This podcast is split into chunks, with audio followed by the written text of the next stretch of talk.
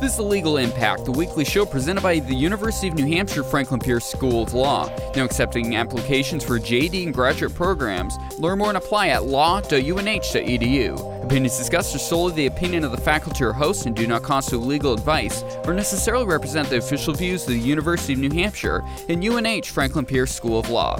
I'm your host, AJ Kierstead, and this week we're joined by Professor Tiffany Li, our resident tech law expert. Welcome to the show. Thanks. Happy to be here. All right, so Facebook has been in the news a whole bunch the the previous few weeks, and we're we're going to talk about two two key issues here. Firstly, the outage that occurred, uh, and then we're going to get into the corporate rebranding that was announced uh, a couple days ago. But for starters, you wrote an, an opinion piece on MSNBC with regards to the outage. Uh, can what was uh, big picture going on there? So there was a Facebook outage for most of the day. And that meant that Instagram and WhatsApp were both down as well. And this affected you know, millions of people worldwide. Um, and it ended up being what Facebook at least says um, was just a matter of a simple configuration error, just a, basically some technical difficulties on their end.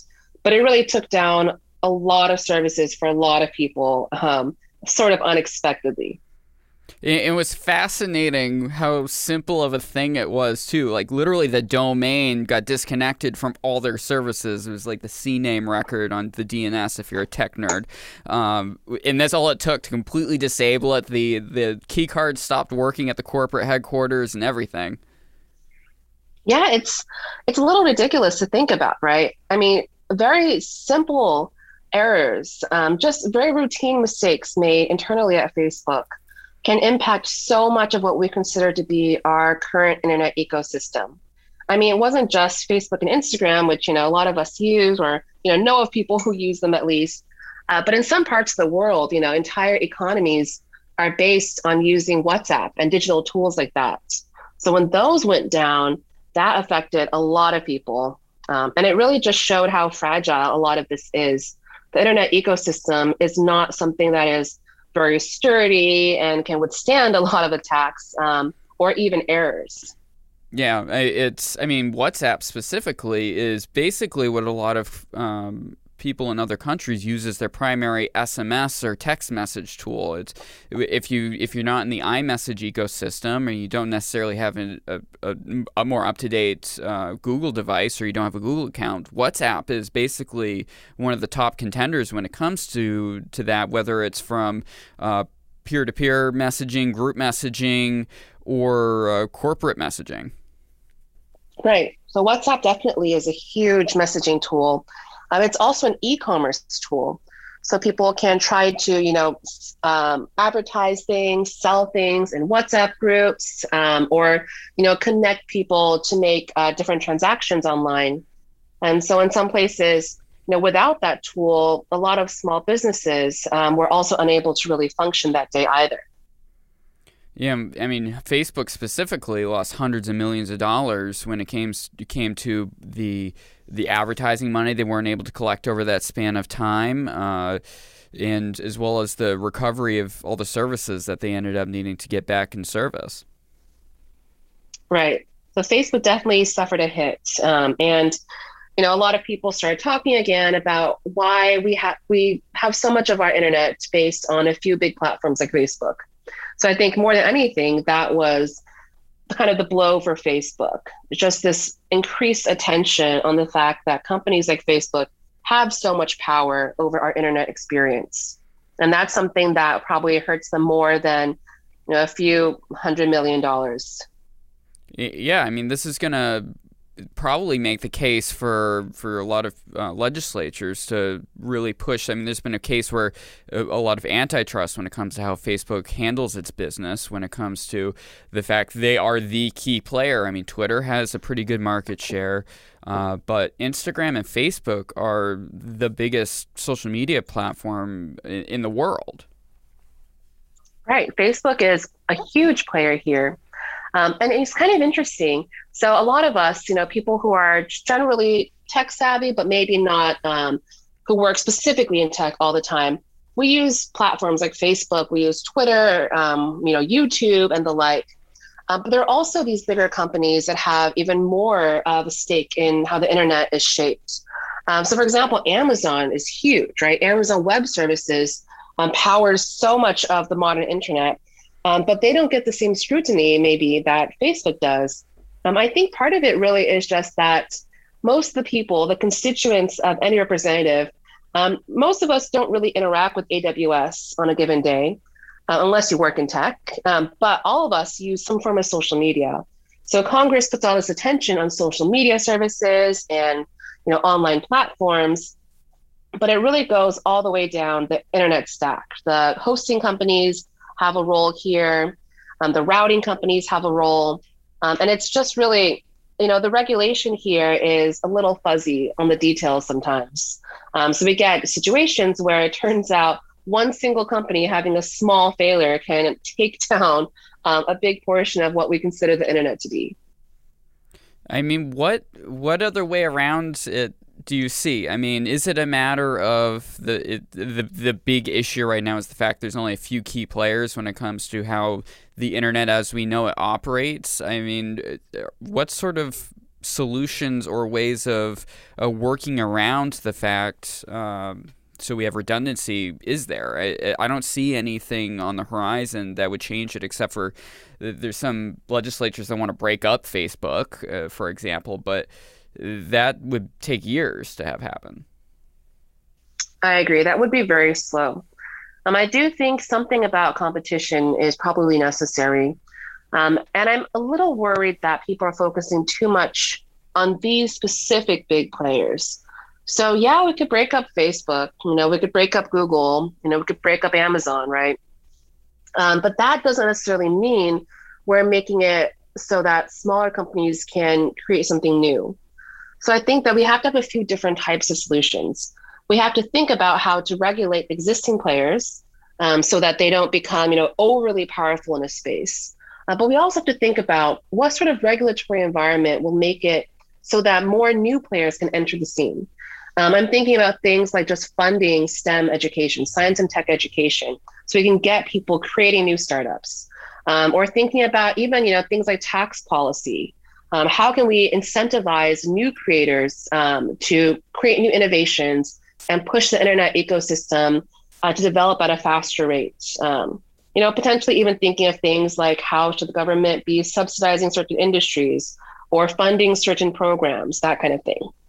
Yeah, I mean, right now with with the current business model that up and coming technology startups have, the entire business model is to create a product, get it decent, get it like 90% of the way there, and then to sell it. It's, it's uh, the goal to is to turn around your initial investments, is to sell it for billions or of dollars to Facebook, Google, Amazon, one of these key players, so that they can integrate the technology and pay back their investors. And to it it basically reinforces the uh, very small marketplace of technology companies. Yeah, I think that's a problem, right? Um, I don't think it's a good ecosystem where we say that if you have a successful startup, your exit, your best exit is to be bought by Google.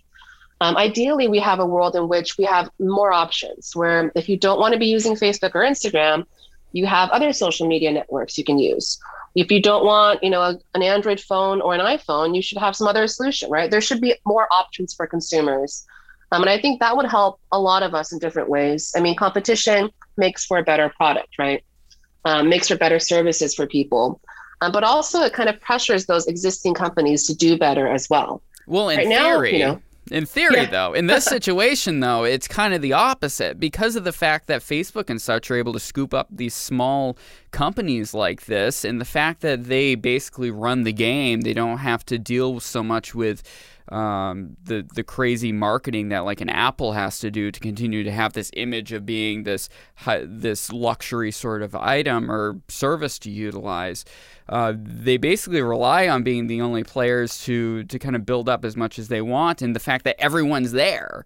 Uh, if if Facebook suddenly loses even 10% of their user base, that's a significant amount of money that they won't be able to invest anymore and uh, will make them less powerful. Yeah, I mean, Facebook definitely is not um, a company that definitely will be around forever. Um, they could lose 10% of user base that could really cut into their ad sales, cut into the revenue. Uh, they could be regulated to death. That could happen too.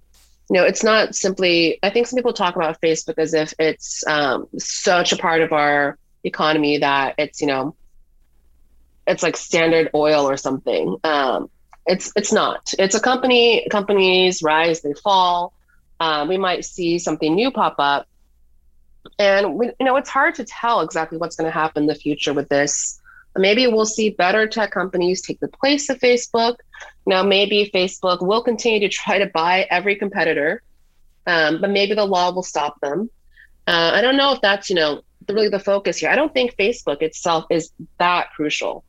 Um, whether or not it you know becomes uh, it starts buying more or not. I think it's really we have to think about the broader internet ecosystem.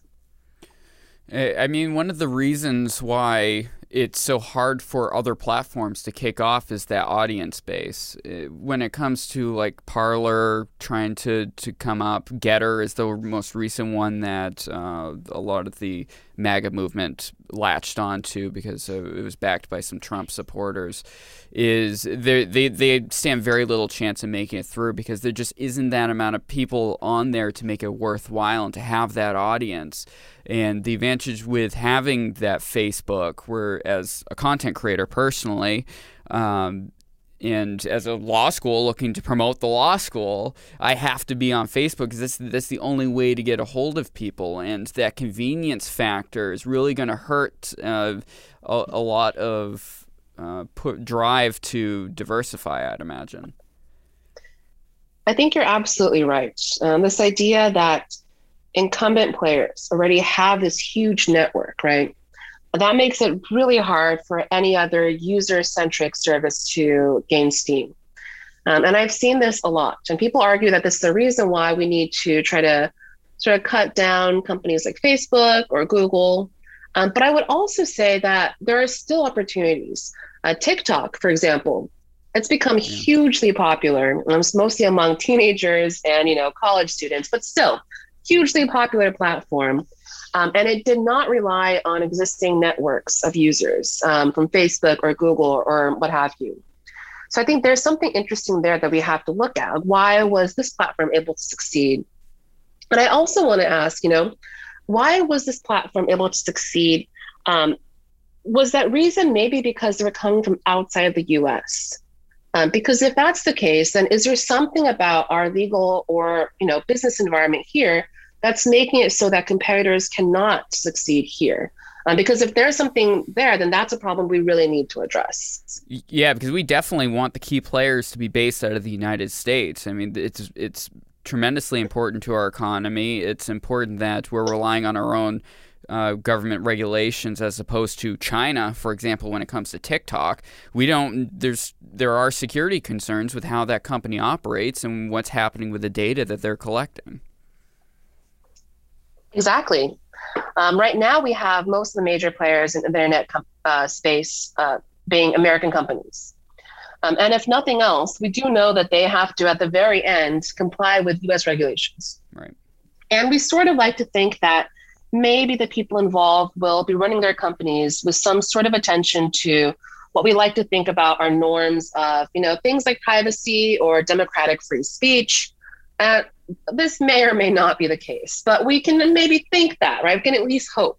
Yeah. Uh, we don't have that same sort of vision for companies um, coming from other nations. And, you know, I'm all for global cooperation, global competition, um, but it is something that if, you know, other countries are able to innovate and American companies are not, you know, that leads to a lot of problems for the US, right? Economic problems, but also other problem, political issues, right? Do we want companies out there that are promoting, you know, like censorship, for example? Is that something we want, you know, our teenagers to be able to do to just put all their time in an app that potentially allows for government censorship or promotes, you know, mass surveillance and that kind of thing?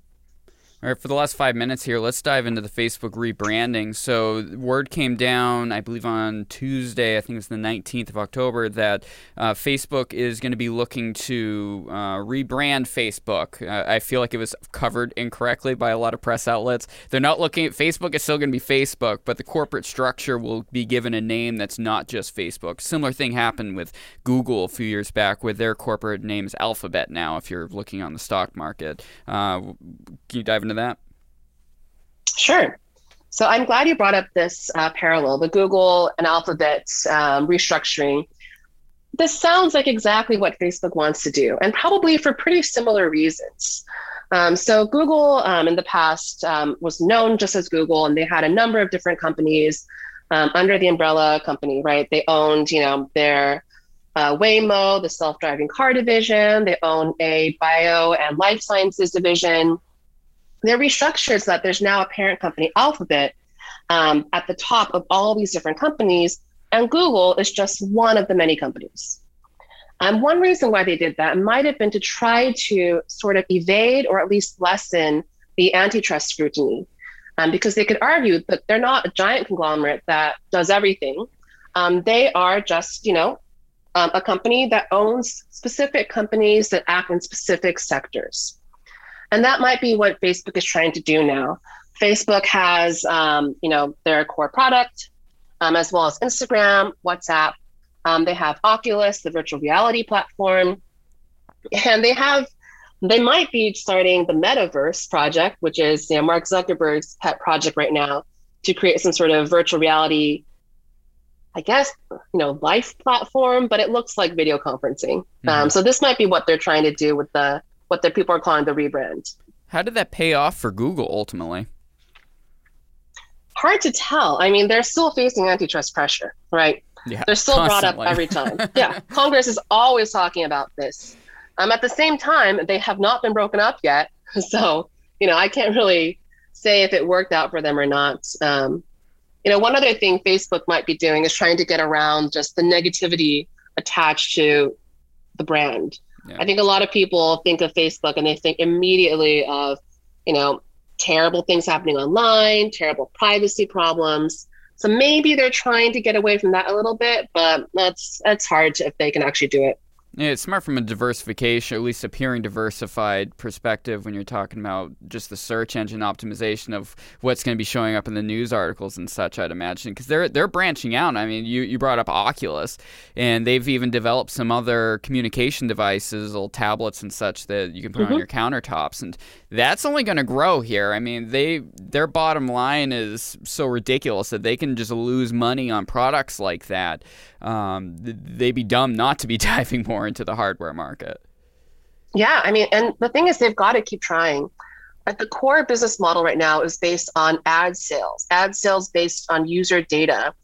Um, and if we get more laws, you know, clamping down on that, on you know, selling data or using data to target advertisements, that's it for Facebook. Yeah. Um, they have no other like real revenue stream. So I think you're right. If they could try to get into hardware more, if they can just diversify what they're offering, that might be a benefit um, for their investors too.